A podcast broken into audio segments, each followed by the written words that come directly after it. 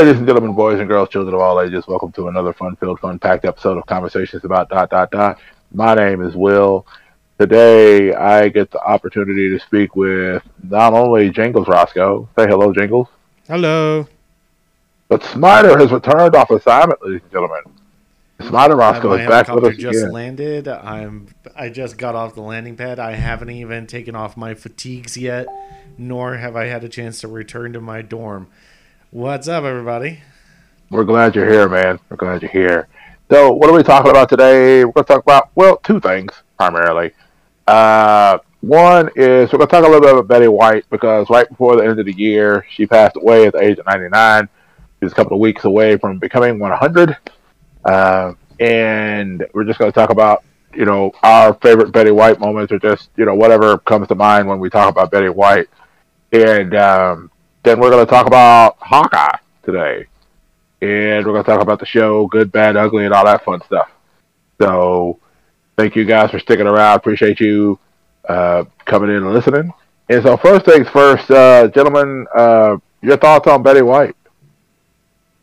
I Uh, thought she was awful. She, she was, was the the worst, worst. part of Golden Girls. Uh, now, Oh, now my. this is the time. This is the time for us, I guess, to also just sort of pour on love and admiration for somebody that has been in the industry way long. over Way- Yeah. 70 years. Yeah. Uh, my first exposure to her was Golden Girls, Mm-hmm. and I don't I don't say that to pat myself on the back for anything. I just say that like that's like Mama Rasco loved Golden Girls, and she introduced us to that. That's how we got introduced to Betty White. Betty White. Yep. Uh, for me, uh, it was actually watching reruns of the Betty of the Mary Tyler Moore show, and then watching reruns of Match Game.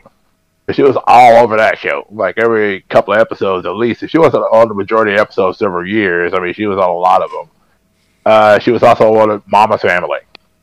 Uh, as a, she she wasn't always on there. She was kind of one of those cousins that came to visit every so often, and apparently her and Eunice didn't get along that well and she let her know every time she got that, that they didn't get along.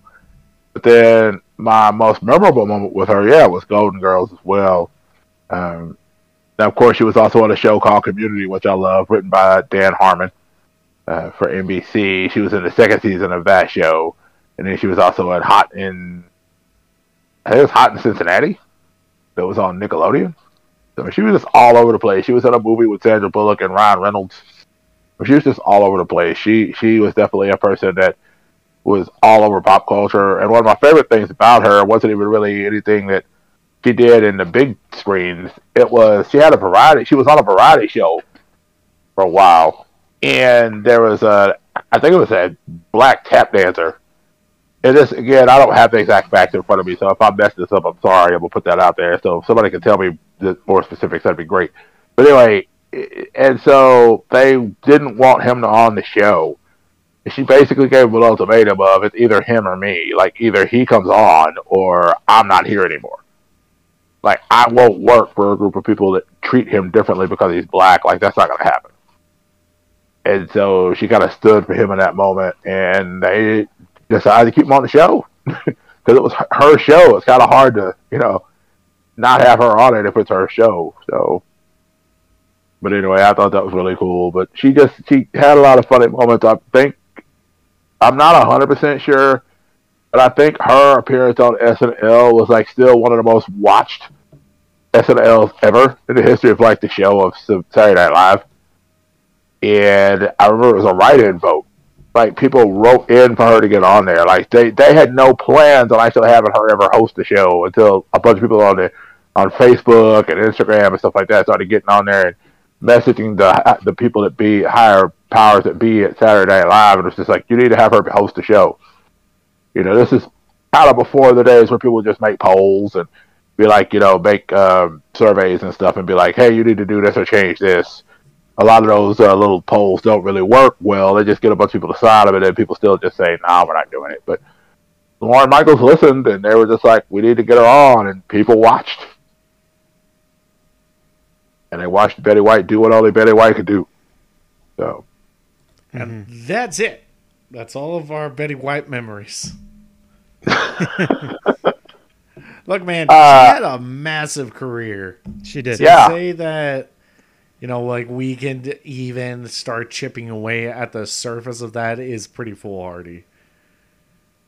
Yeah. She was a I mean, she- prolific actress and a really, really great comedian. And it's uh, this is one of those times where I don't feel like we got cheated by her death Right. because she put in so much work over so much time that her body of work will definitely outlast her in in all respects. Yeah. Yeah. True. True. Very true. I don't know she she had a love for animals. Uh, she talked a lot of times in interviews, like serious interviews, about the fact that she preferred being around animals to people because she said, "I love children, but the problem is children become people." And I love animals a lot more than I love people. Although she was great at entertaining people, you know, she said it was just something about it. And then I think somebody asked her what would be the thing that they. I think they were talking about more like civil unrest. This right around the times of the riots and things, like back in 2020. And I think it might have been Katie Couric that asked the question, you know, what do we need to do to make the world a better place, especially in a world we're so divided right now? He said, well, I can't affect. I personally can't affect anyone else's life. Um, but if I try to do better in the circle of people I'm around, and then that inspires other people to be better in the circles that they're around. Eventually, it's not a matter of me doing something grand to change the world. It's just something I need to do to change mine. And if everybody is inspired to do the best they can to change their worlds, then over time, the whole world will get affected by it. Well, I suppose that's just the plan. What else have we got, Will? All right. So I did have a little bit of clip here. I was just going to play it.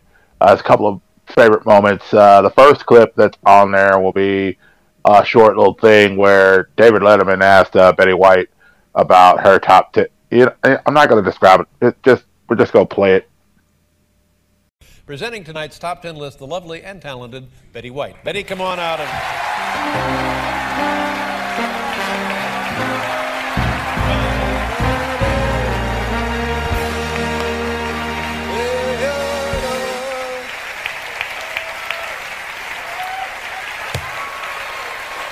Betty White, ladies and gentlemen.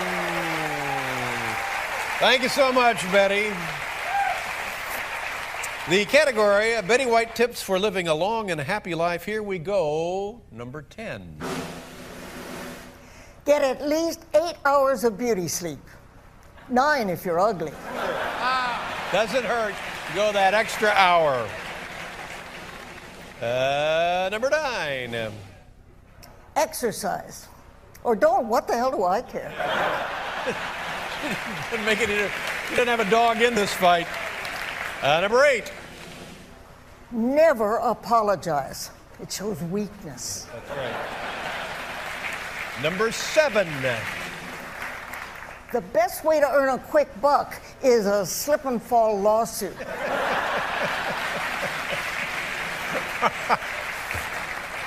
Uh, number 6. Avoid tweeting any photos of your private parts. Uh, number 6. Number 5. Schedule a nightly appointment with Dr. Johnnie Walker. Yeah, yeah, buddy.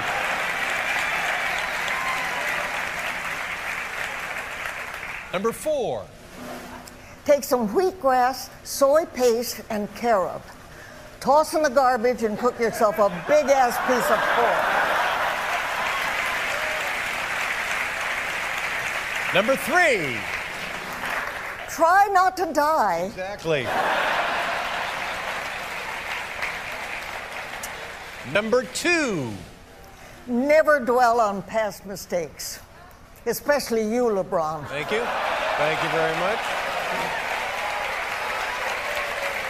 And uh, the number one Betty White tip for living a long and happy life. Don't waste your time watching this crap.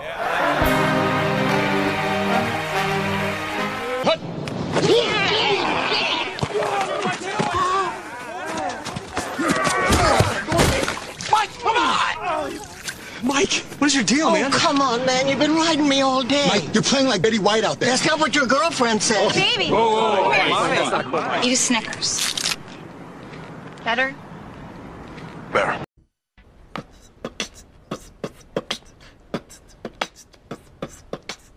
Kingdom Animalia, phylum Chordata. The class is Mammalia. cause boobies, we gotta. Order is primate, family Hominidae, the genus is Homo. But you know your enemy. Cause I am in the species known as sapien. Dogs used to eat me, but now they bring the paper in. It's gonna take a lot to get me away from you. Damn, damn. There's nothing that a hundred men or more could ever do. Sapien. I bless the rains down in Africa. Bless the I bless the rains down in Africa. I bless the rains down in Africa. Africa. And we're back. That was just my little kind of tribute to Betty White. Some favorite moments I personally had from her, whether it's David Letterman, a Snickers commercial, or her uh, end on the first episode of season two of Community. Um, Betty White, man, just yeah, big bucket of win hmm as far as life goes, and as far as your entertainment. Thank you, Betty. Thank you, Um, Betty. Thank you, thank you, Betty White. It, it, it, you, you left the world at a better place than where you came into, and I wish that all of us could do that. So, all right, but now we're gonna roll gears, switch gears, and talk about uh, Pizza Dog and Archer, and the people that that Archer inspired. Uh, the Pizza Dog Show only. Nope, we're only talking about Pizza Dog. I thought we told Oh, you this, okay. Will. You, you Oh, remember? no. You remember the time in the show when they got Pizza Dog When they got- and the the dog ate the pizza and they're like, "Oh, Pizza Dog," Like, oh, that's his name, Pizza and then Dog. the and then the laugh track hit. ah, ah, ah, ah, ah, ah.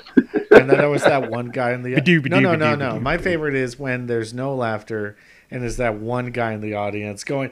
"Ah, ah, ah." All right, Uh, let's stop alluding to it. about- Let's talk about it. Let's talk Yeah, about of course, we're talking about Disney Plus is Hawkeye. Uh, the series is wrapped for this season. We don't know; they've not announced whether we're going to get a second season of the show or not. Um, I mean, I don't know that we need another season because I feel like the rest, the, the any after effects of this show are going to spit out into some of the more movies and other shows. But we'll see. I mean, it'll be interesting. But anyway, so let's get into some Hawkeye. Uh, good, bad, ugly. Uh, I'll start off with a little bit of ugly that I couldn't stand about it, which was Oh, not, not, and not so gotta much the show. Not This so is what much I the gotta show. hear. This is what I gotta hear. Okay. It's the controversy people were running around talking about the fact that this isn't the Hawkeye show, it's the Kate Bishop show. I don't understand why we're just replacing Hawkeye with this other girl who's going to become Hawkeye.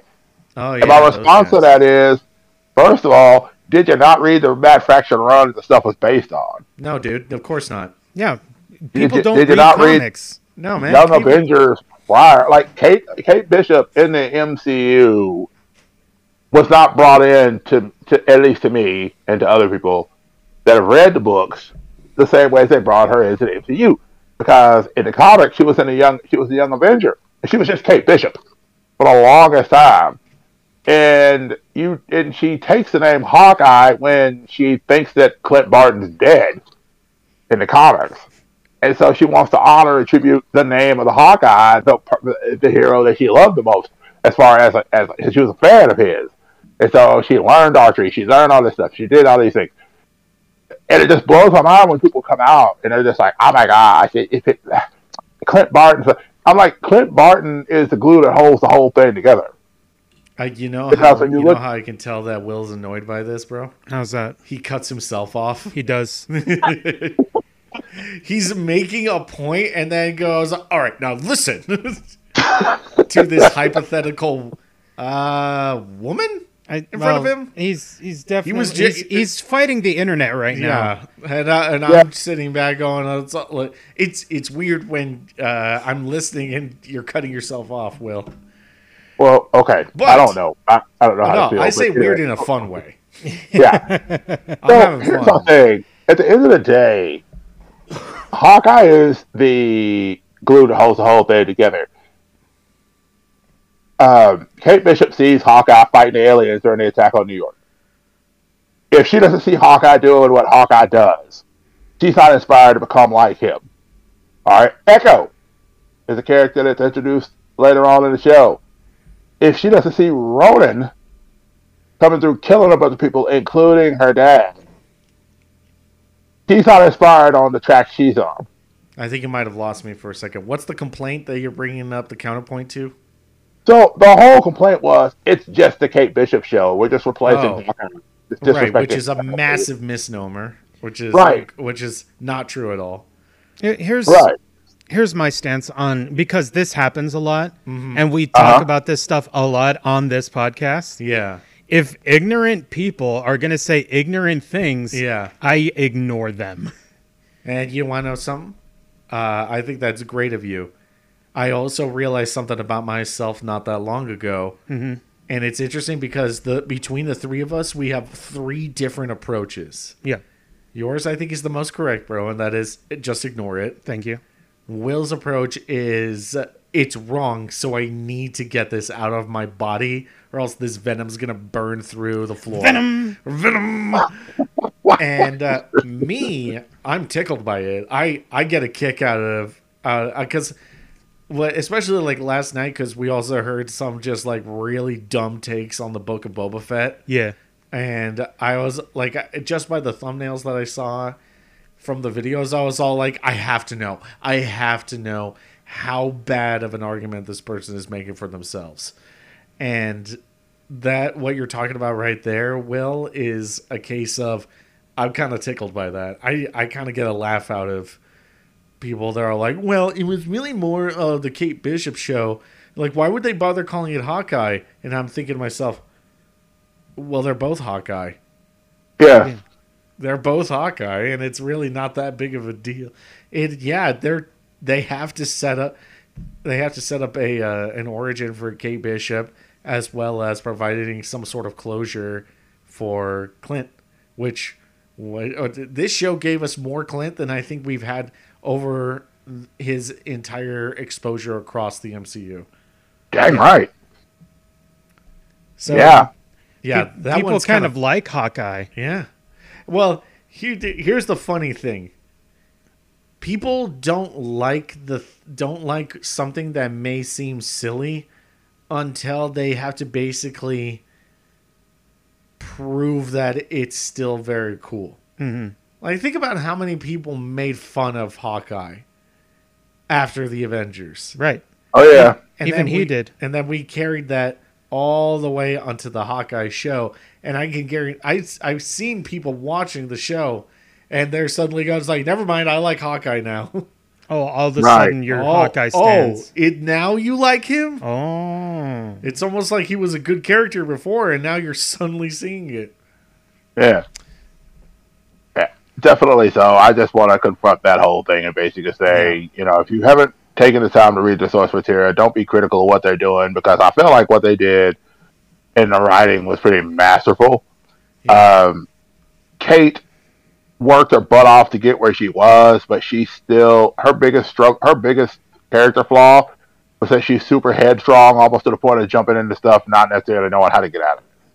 Sometimes, which I thought was that was cool because some female characters, especially, are just written to just master everything, and she was not the master of everything. I'm glad they wrote her that way. I'm glad they wrote her with flaws where she would make mistakes and where you know she didn't always do the right thing and you know sometimes she did mess up but there were there were really awesome opportunities for her to learn and grow so by the time you get to the end of the series you feel like she's earned it Yeah. No, my favorite is uh my favorite is this is how little people actually know what the term actually means because of how much it's used. My favorite is how the I've seen people throw around the term uh, Mary Sue at her, which is the absolute, which is probably the worst term you could have used to describe Kate Bishop in the show. People like to use the the term Mary Sue as a female character that I don't like Yes, instead of what it actually is. yeah, That's like when people use Epic for everything. Yeah. Oh, I've I've seen your skin crawl when the when that happens. Epic has become my least favorite word because of how overused it is. it's one of the reasons why I stopped uh, watching Jazza because he uh, he titled Epic in every single one It's of his videos. It's an epic drawing challenge. that sounds just like Jazza. I'm a bikey man from a bikey, Bikey gang. gang. I I can't I don't know. Part of me kind of just can't get enough of these really really shallow takes that Mhm. I hear every once in a while. But yeah, Mary Uh, Sue is used way too much. Way too much to the point that like it it's one of those things where people think they know what it is, but they barely understand it. If you actually ask them to define it, they couldn't. Yeah, exactly. That's the worst part. Um, and I I just thought of something else when Will was talking about you know if you read the comics. Will I agree? People don't do that. People don't read the comics. People don't read the comics. That being said, I appreciate your perspective on that because I'm tackling it from the context of the product itself versus mm-hmm. what the product is based off of. Because there are a lot of Yeah, comics exactly. and there are a lot of stories out there that are o- either only okay or only have a few good ideas in its printed form, but then when it's elevated to its higher form, which we'll call in this moment we'll call the animation form the higher form in this, it ends up becoming a better product.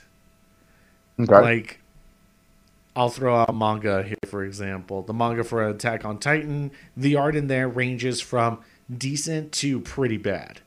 Mhm. Okay. But when it ended up when it wound up becoming animated, it was gorgeous. Yeah. Now, For the most part, I mean, yeah, for the most part, the- that's the- true. The later seasons have like really weird models for the for the Titans, but it's whatever. whatever. It's honestly whatever. Like I don't expect that much from anime companies anymore. Yeah. Now, I say that to give an example of uh, sometimes when something is adapted into another media, it's actually better. hmm Sometimes. Not saying that this is the case because both the Matt Fraction run is critically acclaimed and Hawkeye has been received extremely well. So that's why I say that because I also don't want it to get too caught up in the minutia of it's different so it's bad Mhm. because I know Will you're from the older generation of nerd where if it wasn't comic accurate it was bad and that's uh I think that that's int- I'm one I'm happy that you don't personally see it that way you know that like it, the story just plain has to work in any Right. Regard um but I'm I'm also kind of glad that you're the one to provide the counterpoint to older nerds who might still see it that way if it's not comic accurate then it's bad Yeah.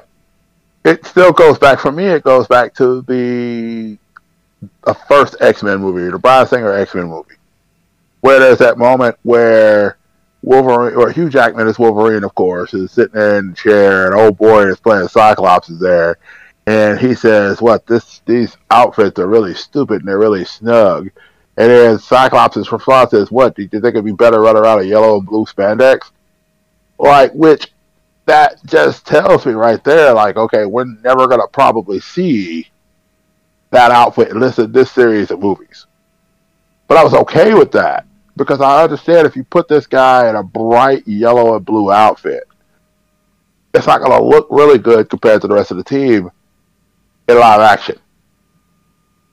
You know, now, was there a way they could have toned it down probably to make it work? Yeah.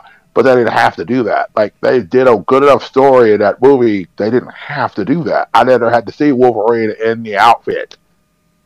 You know, but it worked. That's the thing. It's like you know, some things, some things you can get away with more.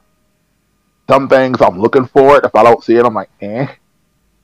Sometimes we're looking for it. I was like you know, it's a, sometimes, uh, especially with Kevin Feige, for example. they do love to throw in little Easter eggs.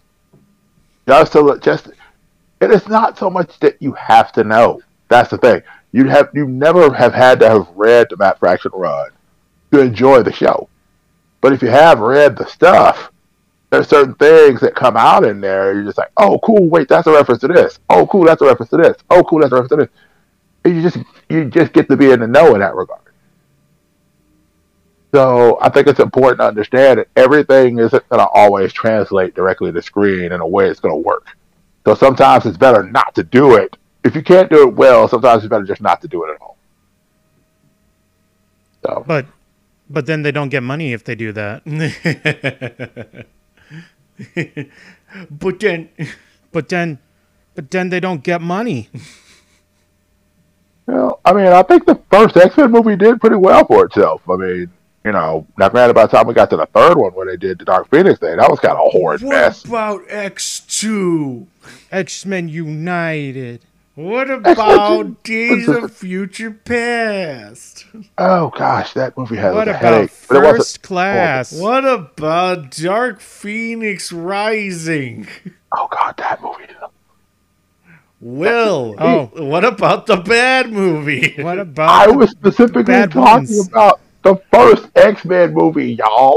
Well, but Go, Will Will. did not Yeah. talk about bad movie. Going to write angry going to now. write angry letter? Will ruins X Men. Will is not true fan.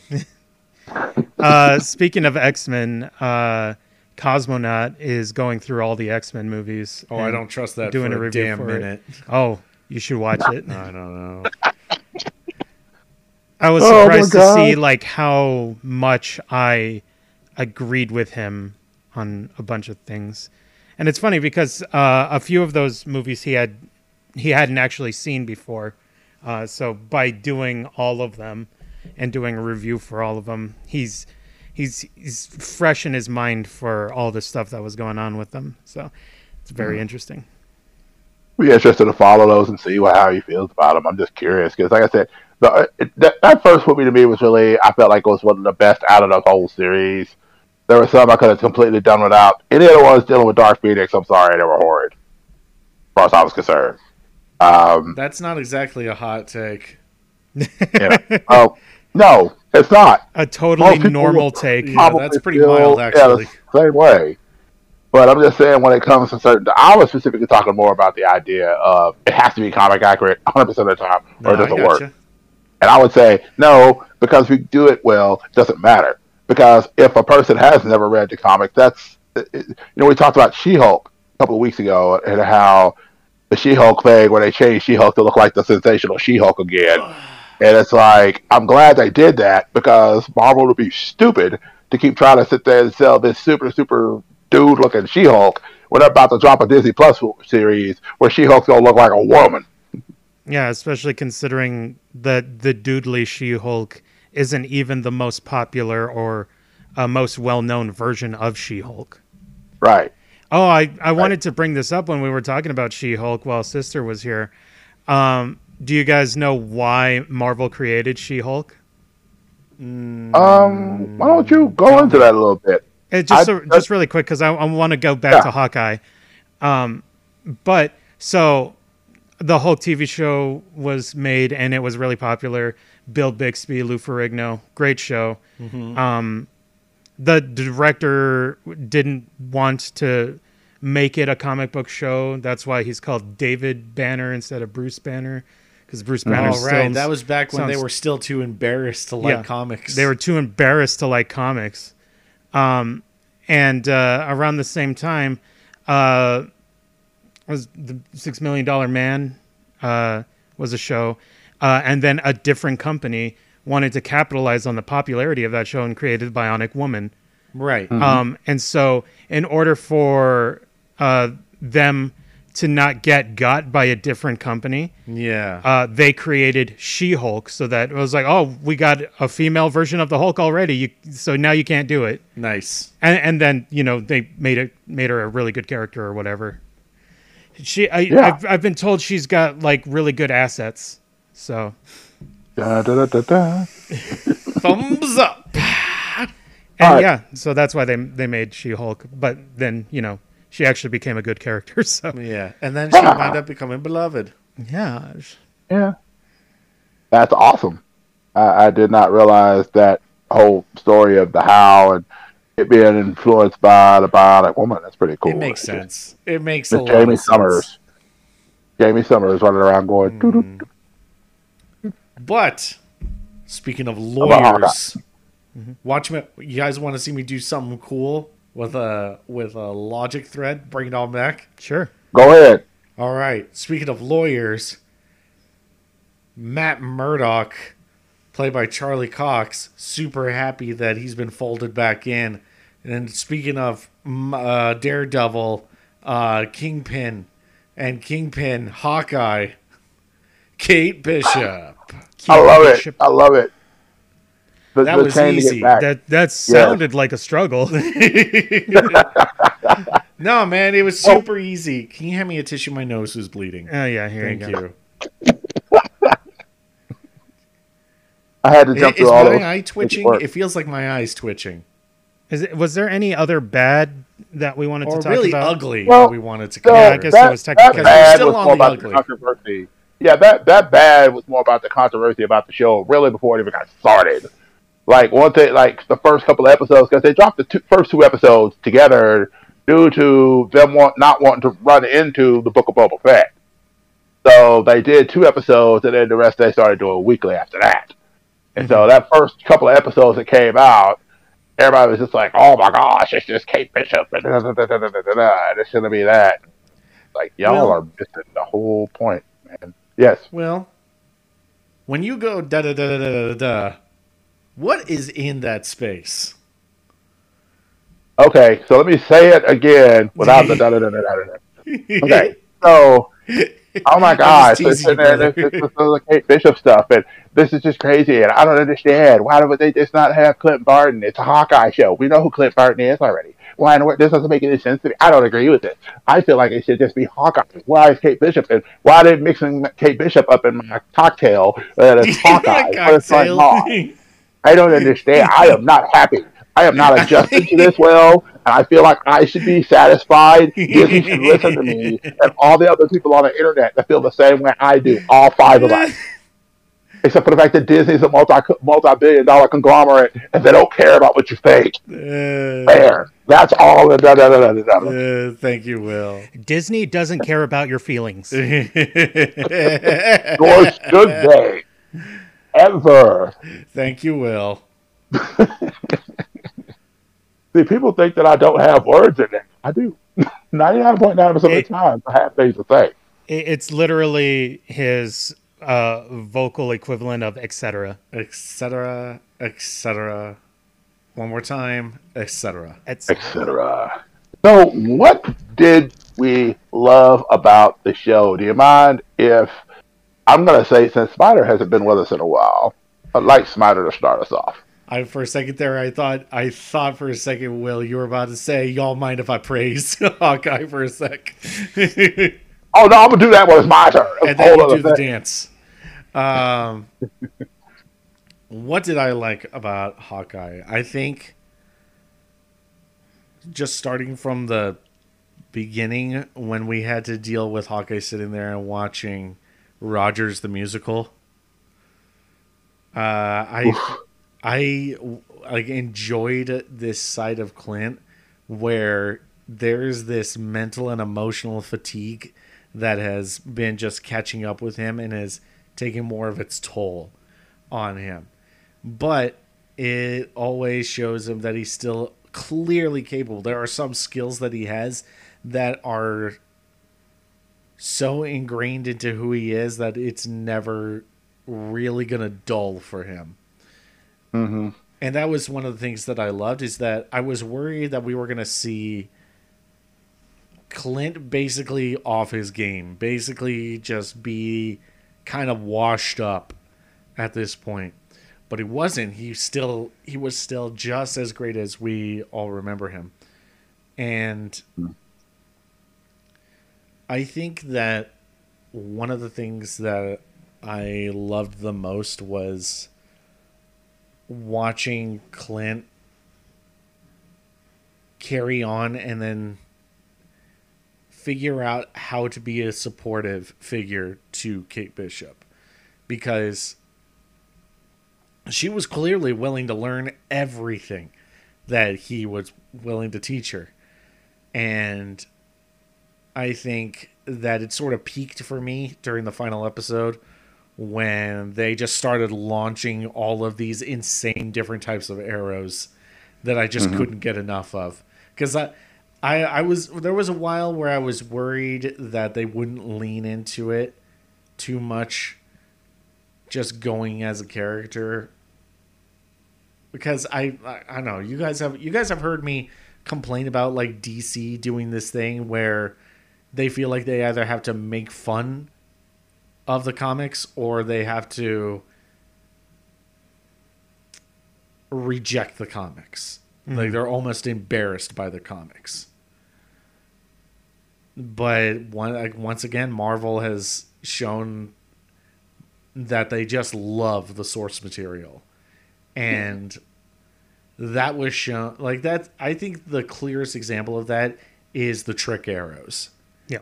and how they were able to implement those into the show with even Hawkeye being all like, I don't know, there were like I, I don't use trick arrows all the time because sometimes just a regular arrow does fine, and that's true.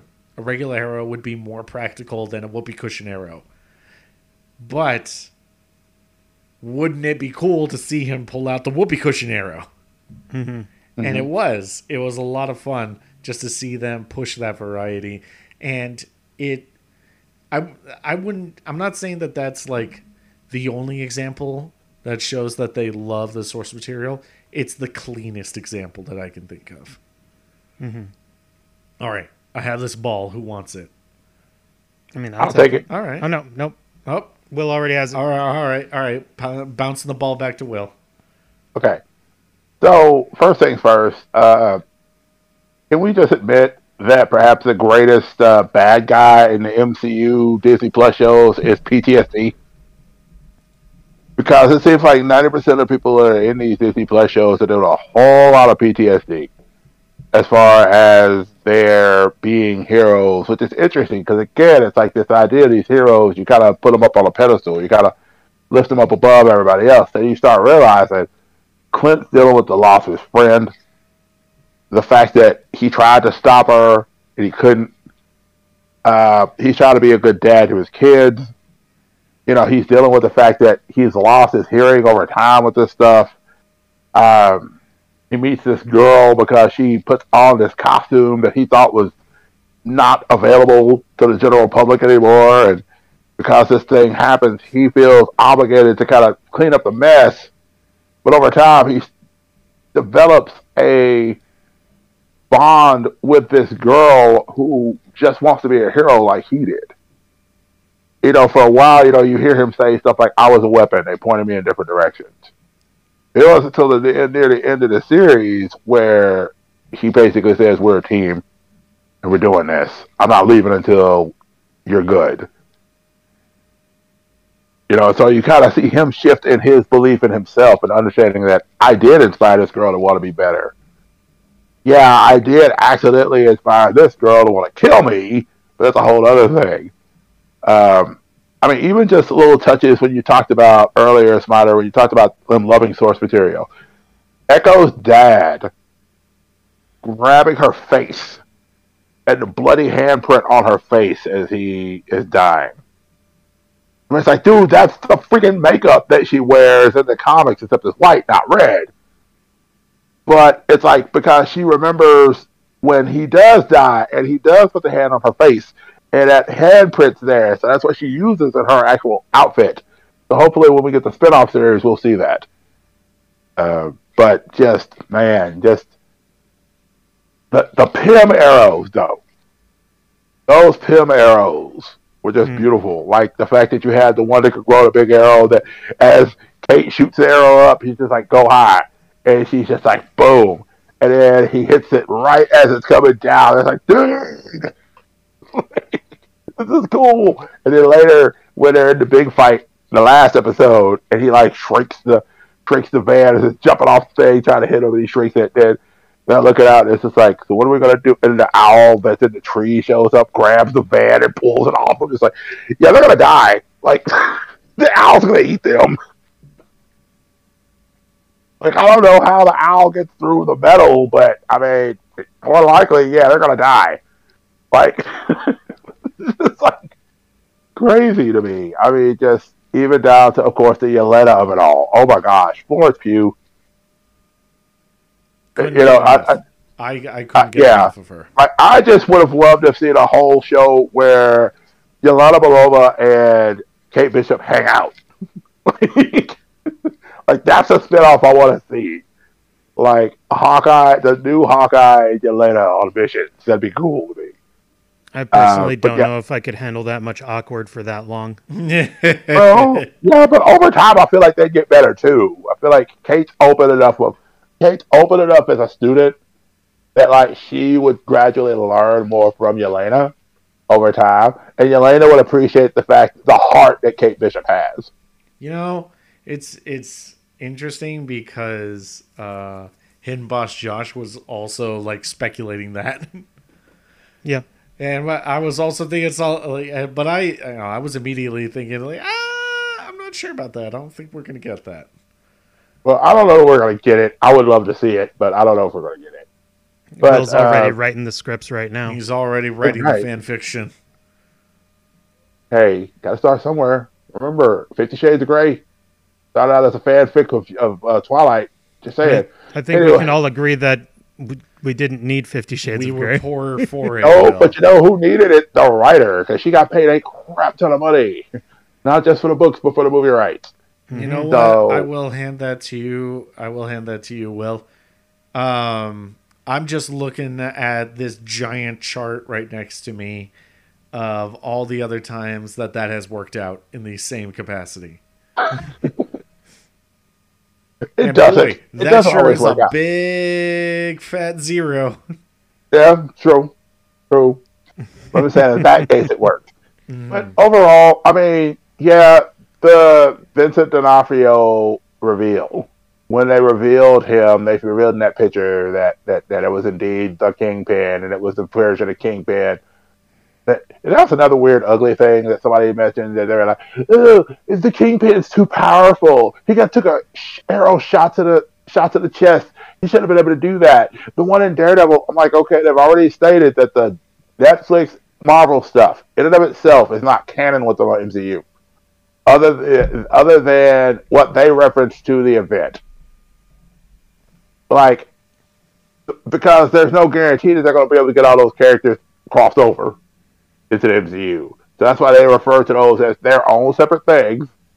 That's why this version, yes, Vincent D'Onofrio plays the Kingpin, but he doesn't need to be that version that was in the Daredevil show. Just like I'm sure at some point when Charlie Cox puts on the Daredevil outfit again, he's not going to be exactly the same version of Daredevil from the Netflix show. He probably will. You I mean, know, sure I don't like think it. they're gonna. I don't think they're gonna let him be quite as violent though. So he, I think what you're trying to get at is that, look, man, that was the Netflix show. That had a completely different creative team. This True. is now the Hawkeye show. Yeah, And the fact And of the he's, matter, be- he's being more accurate to how he is in the comics in Yeah. that sense. yeah, and look, man, they're both live action shows, and to tell you the truth, they're really not that far from each other. If Yeah. we're really gonna get technical with it, so uh, I don't even think it's that much of a stretch. However, there are a lot of other. I'm sure there are plenty of people that think that it's too much of a stretch.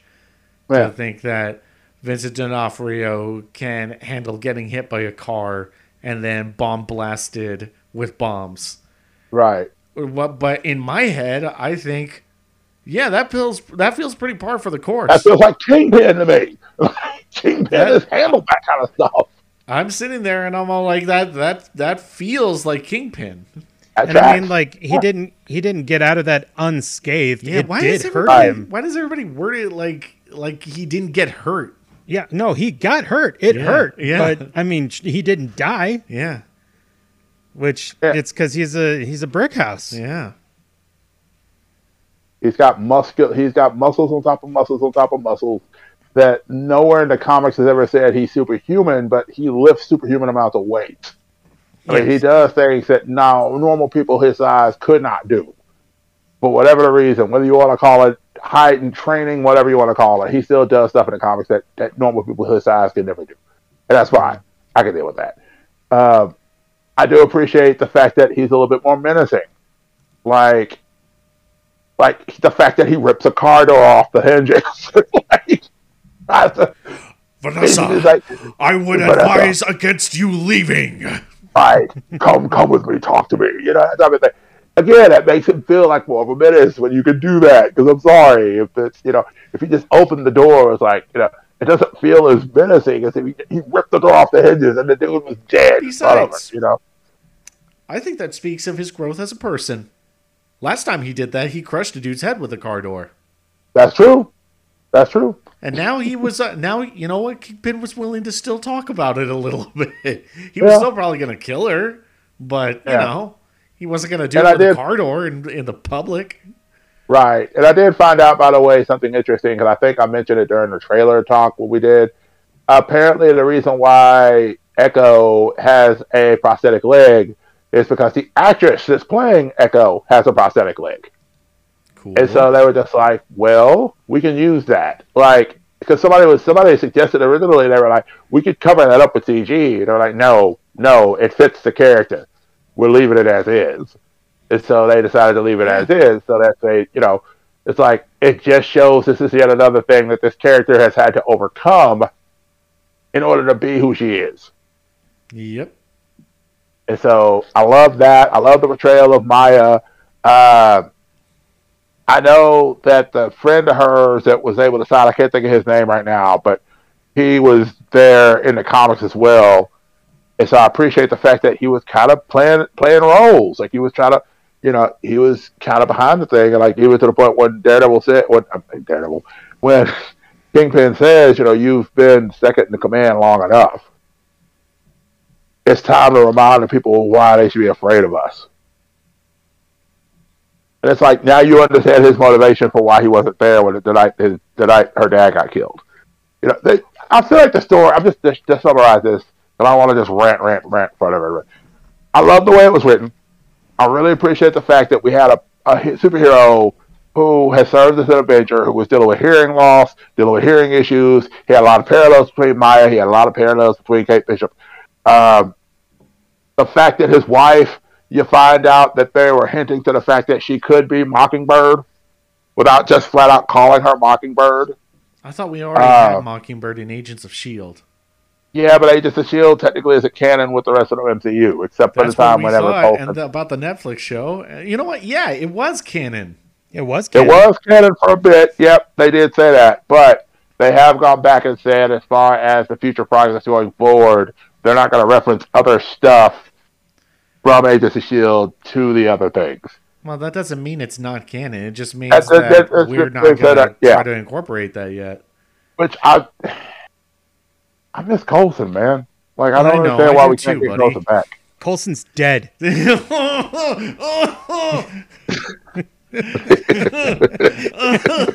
I'm rolling over on the floor. Agent Phil Coulson was a non-character in the movies. Then he had more characterization in Agents of Shield. For and then uh, he served one purpose in Avengers. He got to call them right before to- they did the strike. That was to give the team a reason to avenge. Yeah. Yep. Well, then he uh, then also he called the strike in on um, Age of Ultron. That led to them going after Right. Von Strucker and him, because that was the reference in the the, show. He's the, yeah. So they did that. He did play a small part in it, but that was about it. And yeah, but overall, I love the show. I love the way they wrote it. I love the finale. I love the fact that Kate had to make some hard decisions, just like Hawkeye kept telling her.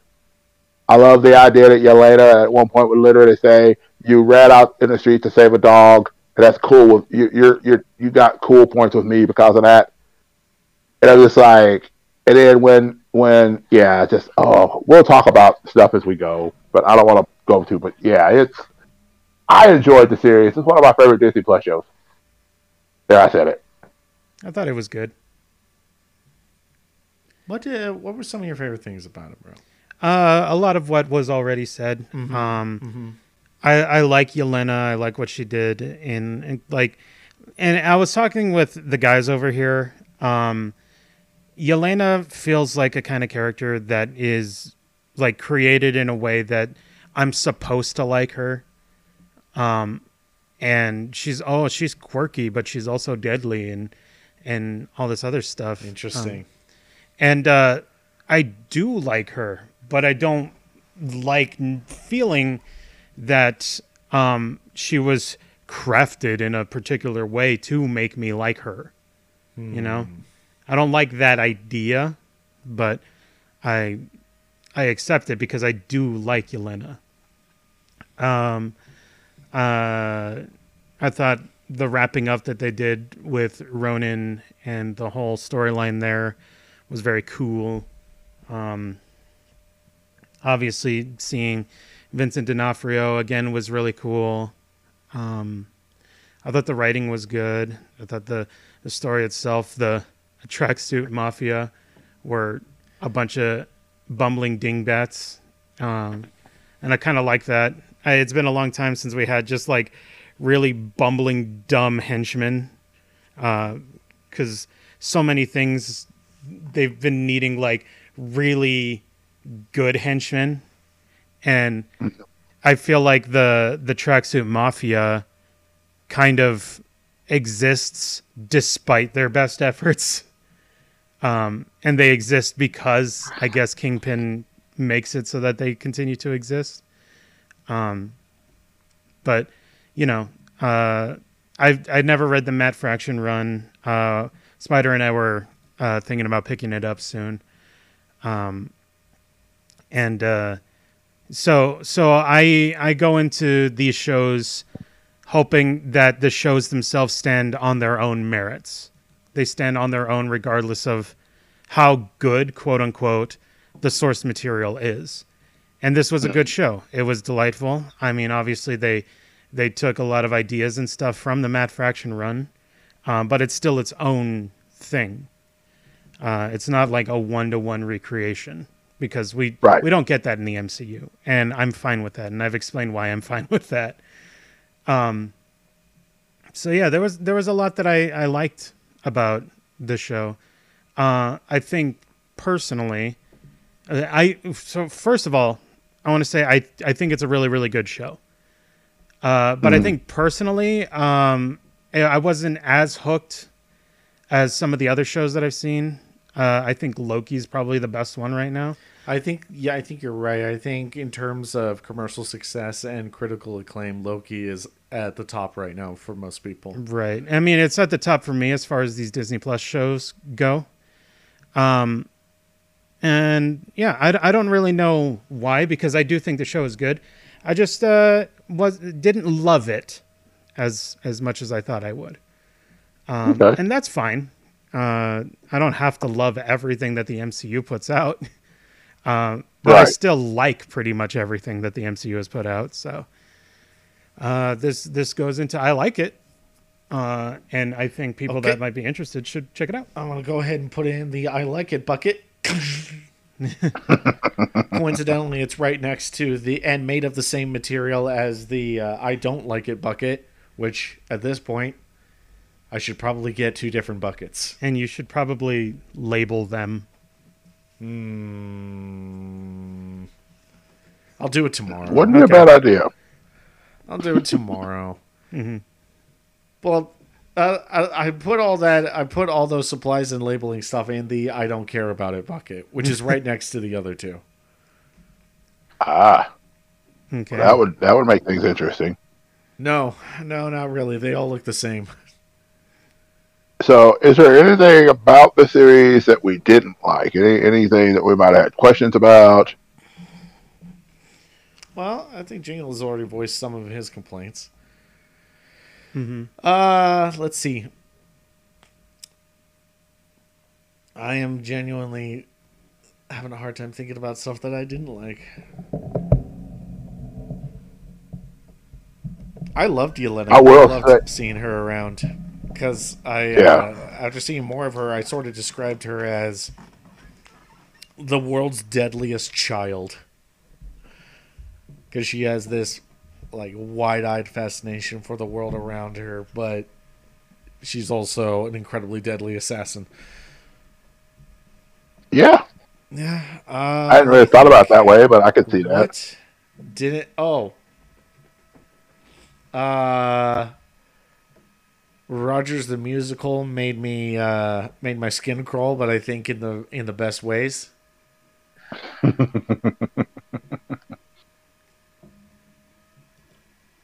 about you? What didn't you like? I, I, I think we're gonna need to get uh, Tina, the Ultimate Fangirl Clayton, on here and give her the assignment of okay, we'd like for you to write your own version of Rogers the musical. Yeah, that'd be funny. We're gonna Yeah, we're gonna to- pretend as she'd have though to watch the show first.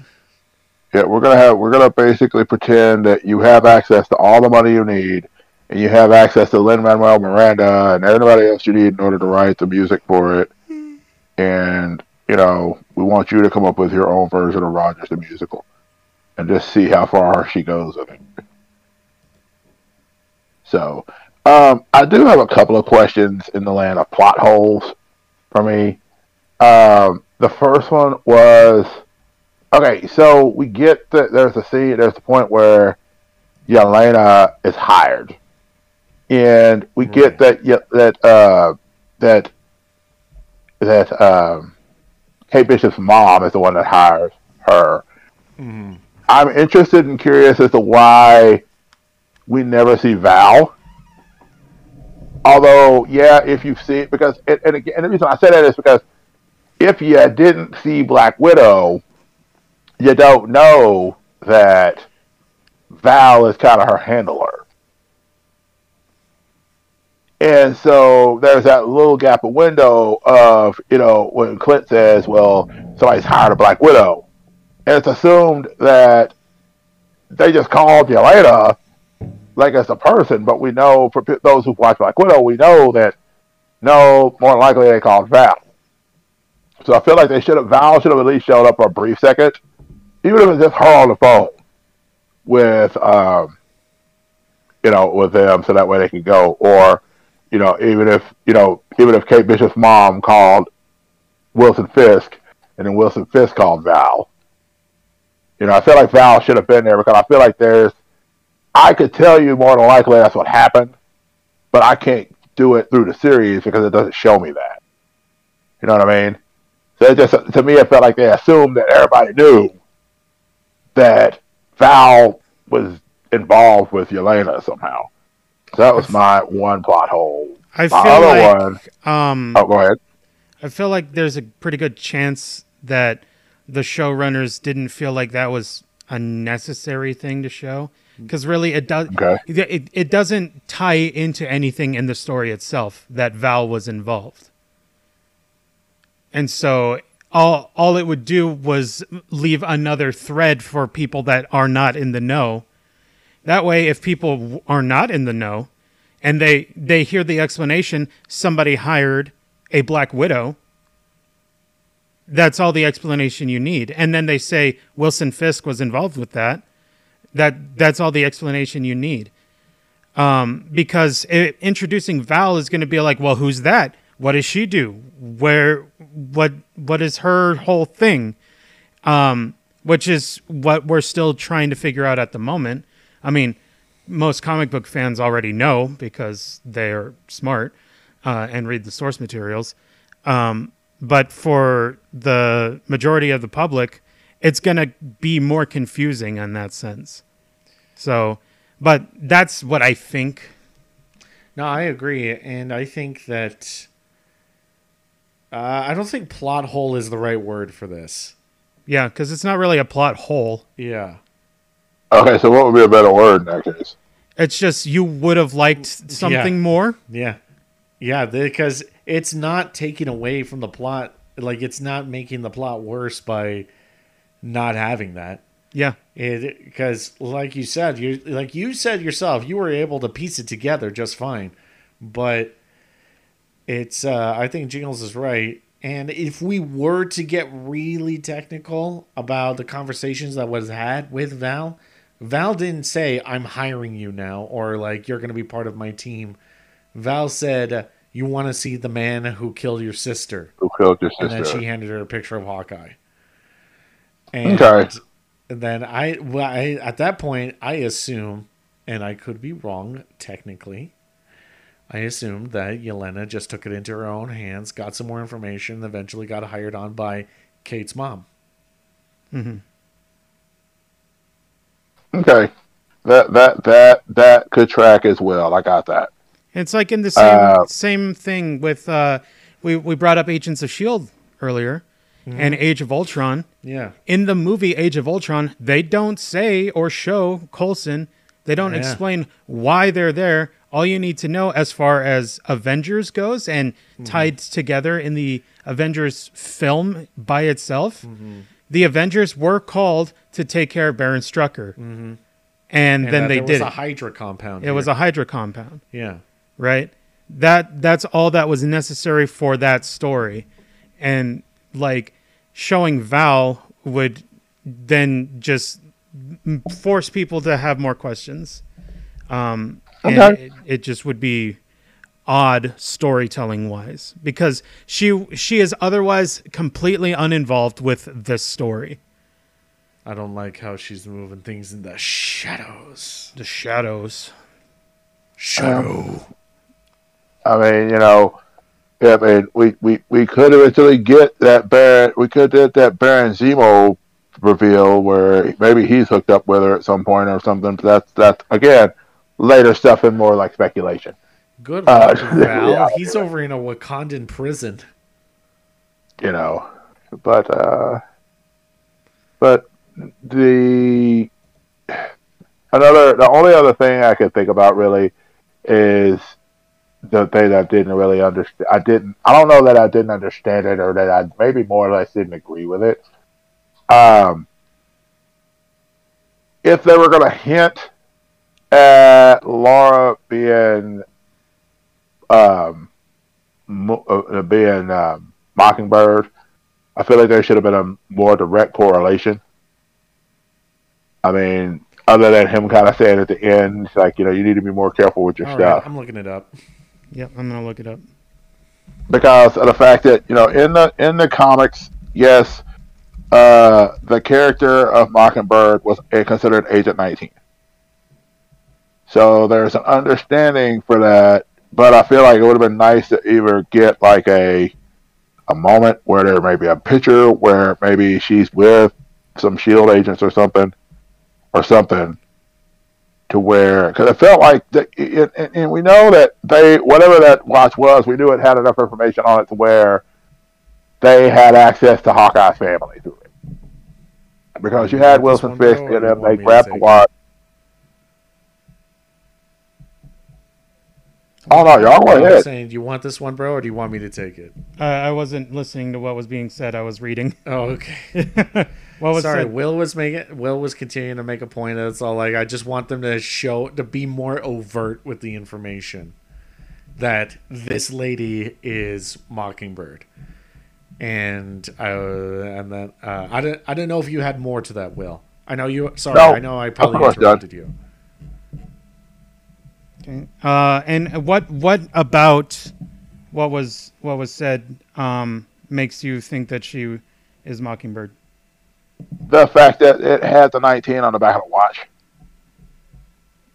Mm-hmm. And that in the comics, Agent 19 was used to refer to as Mockingbird's call number for S.H.I.E.L.D. Okay. And I'm looking up Mockingbird right now. Um, Yeah, it's not it's not who he thinks it is. no, I know. Um, and I don't see anything about the number 19 anywhere on here, but um, I I assumed from what I saw that she is a former Shield agent. That was the only thing that I uh, put together from that scene.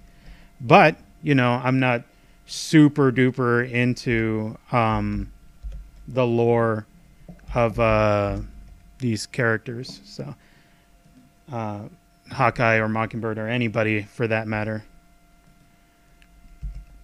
let me see what I can see. Sorry, this thing is taking forever to load because I've got the information right here. Yes.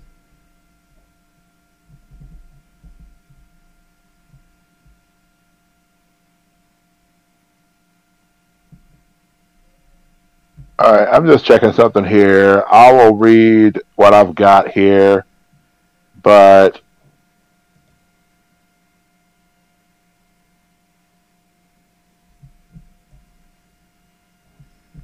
Because the only thing that the MCU uh, page has for her is that she was called Agent 19. Yeah, that's it. That's all I see here. Yeah, Doesn't say anything about about, being- Mockingbird. Yeah. Yeah, just and I'm and I'm looking at CBR.com. Hawkeye, Laura may be Agent 19, but she shouldn't be Mockingbird, is what they advise. Hawkeye revealed Laura Barton's secret history with S.H.I.E.L.D., but she shouldn't replace Agents of S.H.I.E.L.D.'s Bobby Morris as Mockingbird. Right. Several episodes in the Hawkeye, Clint and his wife Laura start talking about a particular Rolex discovered, Rolex watch discovered in the ruins of Avengers compound. It was connected to someone who had been out of the game for a long time, leading fans to speculate about who that might be. The most popular theory is that the watch belonged to Laura herself, implying that she had been a former S.H.I.E.L.D. agent. In the Hawkeye finale, Clint returns the watch to Laura and tells her to be more careful with her things. After the couple exchange a found fond glance, Laura flips the watch over to reveal the S.H.I.E.L.D. logo and the number 19 engraved on the back.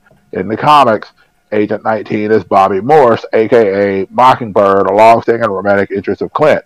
With Laura being Clint's only love interest in the MCU, this seems to be a cute nod to that. That said, Bobby Morse has already been introduced in the MCU, well, sort of, and then they talk about the Agents of S.H.I.E.L.D. Not straight Um, up. Straight up. Yeah.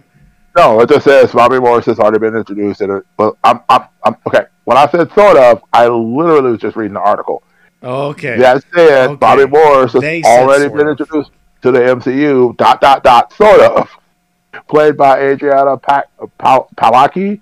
Bobby Yeah. was the lead character in seasons two and three of Agents of Shield, a Yep. show that many fans still hold dear. Like all of the pre-Disney TV show, pre-Disney Plus TV show projects Marvel put out, Shield canolis, cano, canos, canosity is questionable now. Mm. Even so, both Canosity, canon, Yeah, I'm stuck on that one too, brother.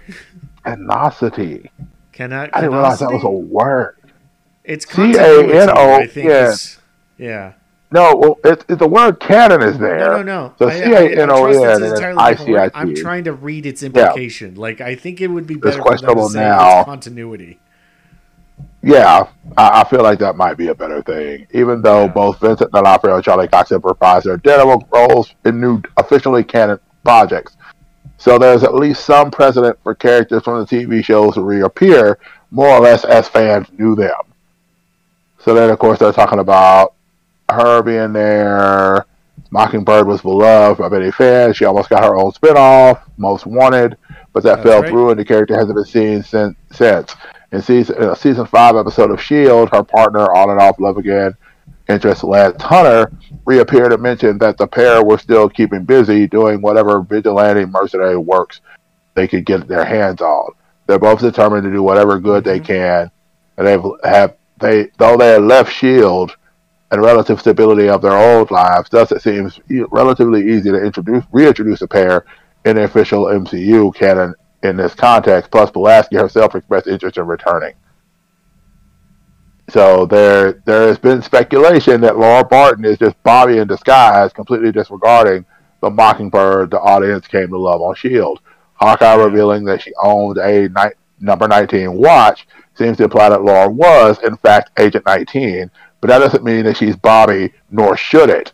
Not all Shield agents get number titles, but it's a little absurd to think that there's only ever been one Agent 19, given that Shield has had hundreds, possibly thousands of employees since its founding. So, So- what, what you're saying from this article that you just read right now? Mm-hmm. Pretty much that's all was wrong, which is fine. Okay. I I literally in my brain imagined Will still like his head slowly going down as he's reading the article, as the, as you and I across the table from him are still have our drinks in our hands. Yeah. So Bless yeah. you, Will. Thank So- you for grabbing that. Yes. Oh, no problem. No problem. So, Yeah, so all that would be but in the speculation. comics, she would not- be Mockingbird. Right. But uh, in the MCU, this is the closest we're just going to get to a nod to them acknowledging that past. Yes. right. It's more of a nod than anything else. Yeah. And even the article itself is all like, you shouldn't read too much into it. Yeah. So there we go. There and we go. that's the lesson learned. All right. So in that case, so that regret's not really there then. So that feeling's not really there. No So- regrets.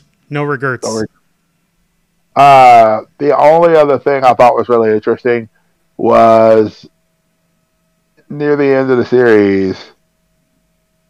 And it wasn't so much that it was ugly; it was more just something I was kind of like, I, I.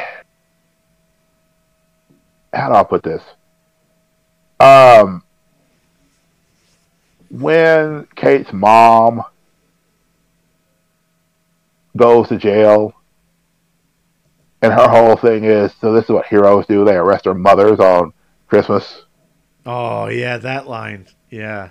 And you're going, woman, you know you're you know you're in the wrong, right? Like you're aware you're in the wrong. Like you My keep saying, like the reason I did Yeah. it was because I was trying to protect you. So I guess in her mind, but I feel like she kind of should have known that what she was doing wasn't exactly right. Dude, Because I mean, she was trying to get out. I- and she I- just said, "Look, I was trying to get away with this. I was trying. I was trying to leave it all behind. I know what I did was horrible, but I was trying to leave it all behind." But then it's like when she I- said that line, it's almost like she's leaning into the evil. So No, I But, I uh, I love that line. I love that line because it's it's not it's not there for the audience to agree with or just for the audience to suddenly flip their opinion of her Yeah. actions up to that point. That's there for the audience to see just how far gone she is. you was, But yeah, Even as I'm getting arrested for these crimes that I've clearly committed, I'm still trying. I'm still like gonna throw some of the guilt back at you. yeah. Well, in the Yeah, comics, well, I don't know how far they'll yeah. go into that, but in the comics, uh, in the later Hawkeye series, the second arc of it, you find out that Kate Bishop's mom becomes the new Madam Mask. So, like I said, if we get a sequel to Hawkeye, we may find we may get more. You know, Okay. where she kind of she's he was he was cutting out a little bit. Kate Bishop's mom becomes the new what? the new Madam Mask. Madam Mask. Oh, Madam Ma- Ooh, I like So- Madam Mask. Yeah, so she becomes a new Madam Mask. So there's there's that whole Hinkle Hinkle. in it. So that'll be interesting. Hiccup, I mean- Hinkle. We still we still haven't gotten Lady Hydra, so like I don't care.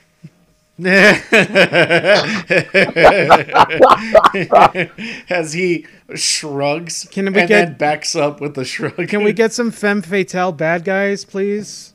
I'm uh I'm down for it. It's just Well, I mean, we are getting uh, Thundera and uh, Thundera in uh, She-Hulk. Mm, can we get a good Femme villain? Fatale. I joke, of course. I don't know anything about Thundera. well, hold on. just a Hold big old on. awesome woman who physically can go toe to toe with She-Hulk. Mm-hmm. Sorry, did he say a hoss of a woman? yes. Nice. I did say a hoss. I don't know if you knew this, but he's from Tennessee.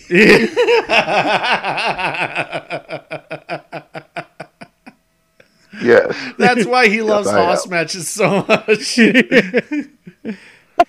He wants to. Look, he, what he wants it all to be hoss matches. he just wants all like big sweaty men throwing each other around, doing leg drops on each other. That'd be great. Oh gosh.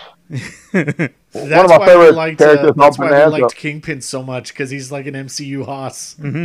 It's a big old hoss. But dude. Yeah. So mean, good. Yeah. He, he is that. Yeah. But anyway, uh, yeah, big old hoss of a girl. She just played by uh, the girl from The Good Place, whose name I can't think of right now. I don't. I didn't watch The Good Place. Um. So, But yeah, I don't. I don't. anyway. I don't want to speculate farther down the line. Yeah. Right now, I just want to focus on what did we get. Yeah. And how did we think feel that- about it? I think that's really important. And I think personally, overall, um, I thought it was a really good package. Like, there's really no m- real complaints. I think um, I just wasn't as excited with it as I thought it was going to be. I don't want to say that it was boring because it's not boring, but uh, I don't know. I, I maybe I wanted more action. I don't know. Uh, and once again, I still highly recommend it for anybody to watch because it's good. And maybe some people are going to like it more than I do. And I think that'll be good if that happens. But personally, I was Yeah. like, ah, I, it was okay. I, I enjoyed it. I didn't love it. But now I'm at the point where I can be more picky about what I like in the MCU and not like. So, um, gotcha. Yep. When, when are they going to incorporate Cloak and Dagger? I Well, I mean, all right. I'll I mean, they, Mm, I have some Oh. feelings on that. I have some feelings on that. express. Go ahead, express I feelings. want them to bring in Cloak and Dagger, but I want them to get good treatment. I have been. a In other words, you Cloak weren't and a fan of the Hulu. while. You were not a fan of the Hulu uh, Cloak and Dagger that we got. Then is what you're saying. My brother, it was it was uh f- it was freeform that we got it on, Yeah, you're not wrong. which I don't. uh, It's like ABC freeform, I think is what it's called. Yeah, But it was on TV. It was on basic cable, which is a death sentence for a superhero show. They really thought it was going to succeed, I guess. Yeah.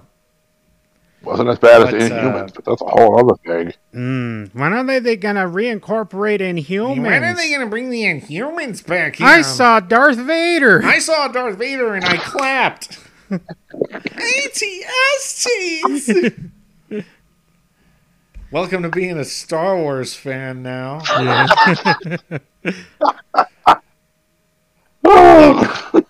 uh, I think it's so cool that um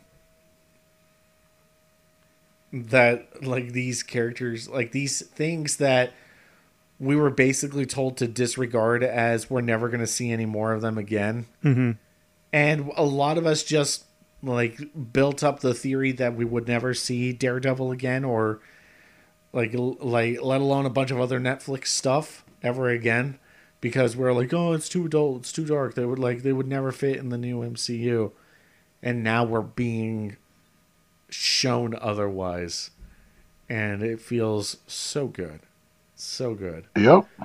um, and look, I don't need when the Punisher will eventually show up in the MCU.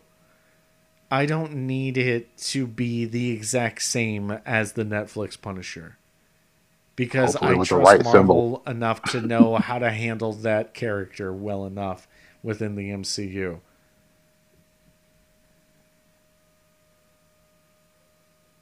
But man, yeah, I would actually like Cloak and Dagger to get a better treatment. Yeah. I like Cloak and I hope Dagger. they do. I love Cloak and Dagger. is I hope they do. Cloak and Dagger is great for the romantics Yes. because it's all about like the depth of their relationship and how they're bound to each other.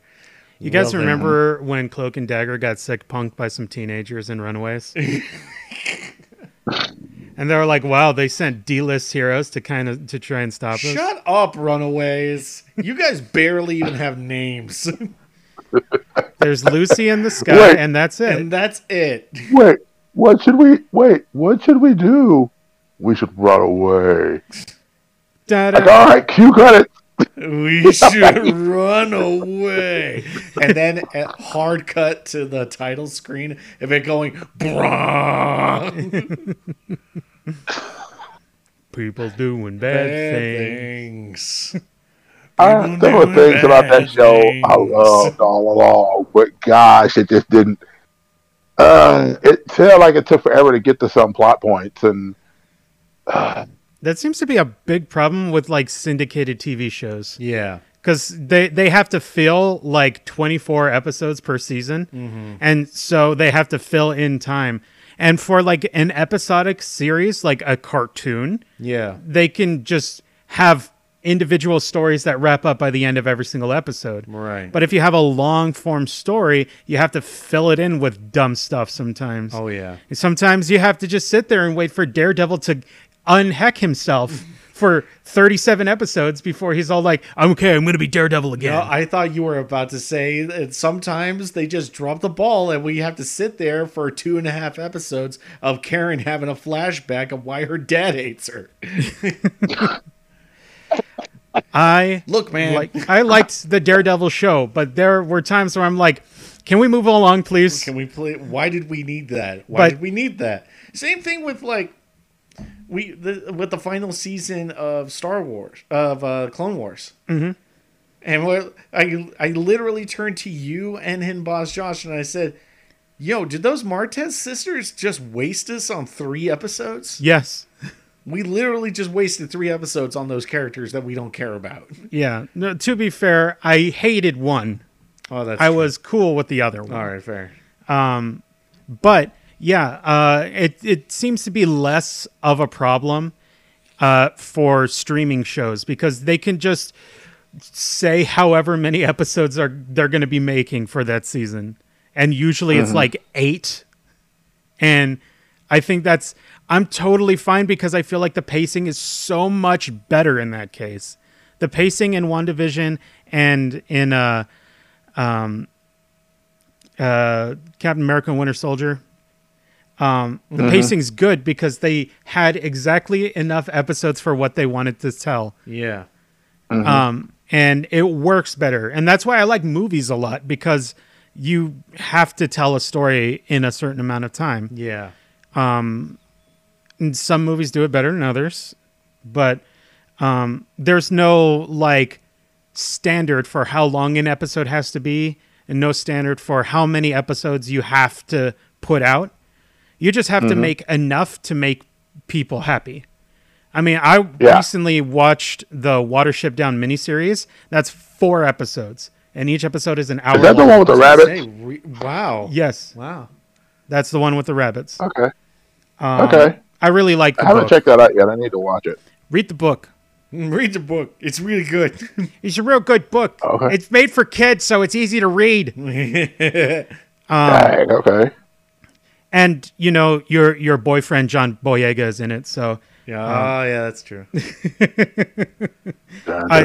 I love John Boyega, and he plays the best rabbit. So uh, he he really shines in in the miniseries, and I really enjoy it. John McAvoy's in it as well, uh, but I don't I don't. Really So the young Professor X. yes, I. And it's so funny because he's doing a British accent for it, and he's very Scottish. Like he's, if you ever see him in interviews, his Scottish accent is as thick as pea soup. Sure is. Yeah, it's kind of like watching. It's kind of like watching Colin Farrell when he does interviews for real versus most of his time when he's acting. And Yeah. it's just like I don't understand how he covers all that up. I just don't. But To be fair, I feel like uh, Colin Farrell's Irish accent isn't as egregious as uh, McAvoy's uh, Scottish accent. Scottish accent. It's pretty damn thick. Yeah, I think he might be from Glasgow, and like uh, as I I learned this term recently, Glaswegians historically are difficult to understand. I didn't say that. Glaswegian. I I watched a video that was all like top ten most difficult to understand accents Yeah. from Great Britain. Yeah. and Glaswegian was like number three. Nice. but I can understand Drew Uh, McIntyre. Yeah, well, he he might not be Glaswegian. Probably not. and he I, I i also realized that if the the person themselves is performing in the united states um they have to speak more clearly so that us big dumb americans can can hear through their thick accents And so Gotcha. Drew, McIn- Drew McIntyre, he's he talks very clearly for you know, or else how else is he going to get over? That's true. He's not going to get Yeah. over by being a big cool guy. Wait, Well, I mean, Roman Reigns did. Roman Reigns is not over in my heart. No, he's not. Negatory. Oh. All right, quick thing, by the way, quick side Yes. note since I mentioned Roman. Yeah. Uh, so Roman was supposed to be at the day one show that happened yesterday. And uh, they pulled Roman off of a bunch of the shows the week before because apparently there was a huge COVID outbreak. Because, like, Seth Rollins, at least, was the first person and the only person to say they had COVID. Because I guess he's picking up, Vince won't fire him for saying he has it. right. Uh, but then next thing you know, like Saturday morning, Roman, the fir- January first, two thousand twenty-two, he puts up a thing on Twitter saying, "I wanted to defend my Universal Championship, but um, but uh, apparently, uh, yeah, I tested positive for COVID, so I'm not going to be there, you know, for the next little bit while I quarantine, you know, and everything." And so Vince's call was, and see if you've ever heard this before. Vince's call was they had a four on four match for the WWE World Heavyweight Championship. The Big E has. So Brock came in, was added to that match, just added last minute. Mhm. And then not only was he added to the Fatal Five four way, to the particular Fatal Five way, but then he pinned Big E for the championship. I'm like, Brock Lesnar does not like the members of the New Day at all. Like I mm-hmm. honestly think Brock is sitting there going like, okay, these dudes cannot have the belt around me. If they have the belt around me, I need to either beat them in eight seconds or pin them in the middle of the ring. So Brock is once again the world heavyweight champion. He beat Big E to get it. Awesome. Yeah. Why can't Big E, why, why can't Big E have nice things? Why can't any why Brock Lesnar? I, I'm gonna say it now. Brock Lesnar. Every time the New Day has been involved in Brock Lesnar, Brock Lesnar's always gone over. Yep. Every single time. There was a Saudi Arabian show where it was supposed to be him versus uh, him versus uh, Kofi in a match. This is before Kofi Mania and all that stuff. Brock at one point F5s all three members of the New Day. Went over big. Okay. Then Kofi has the belt. Kofi Kofi Mania is going wild. Kofi threw the, the first night back on, on Fox, Kofi gets beaten in less than eight seconds by Brock Lesnar. Then, you know, then now of course they put him into this match with Big E and he pins Big E to win the championship. Like you it's a fatal five way. He could have put anybody else. anybody else and taken that belt and been fine. You didn't have to pin the champion. But they did. And so then the next thing I think is going to happen because uh, Xavier Woods is king of the ring. At some point, they, they, Brock's going to find a way to take that from him too. It's just going to be everything. Brock's just going to be anti New Day until he's gone, in my mind. But that's uh, that, again personal thing, nothing to do with what we're talking about. We're going to move on. Yeah, it feels like we've moved on for a little while now. I, I, I wasn't sure. I thought I was rolling in even farther out, thinking that we were done. Yeah. Yeah, but pretty much, I don't feel like as far as Hawkeye just ending up, just saying basically, uh, it was a real good show, um, you know, and that's really about it. I mean, it's it's a good show. Yeah. They did a really good job with that. I feel like, uh, of course, we're not going to have any Marvel shows to talk about until She-Hulk, I think. Oh But of course, we'll have She-Hulk movies. next? I think She-Hulk's the next one for the shows. What's next? I know we got movies? Doctor Strange and the multi. We got Doctor Strange Multiverse of Madness for the movies. Okay. That's in March, I think. Yeah, yeah. we got to talk about Spider Man. But we'll yeah, later. Yeah, that that's that's coming. That's for certain. Because yeah, the No Way Home, man. That that that that doesn't have any ramifications for the MCU at all.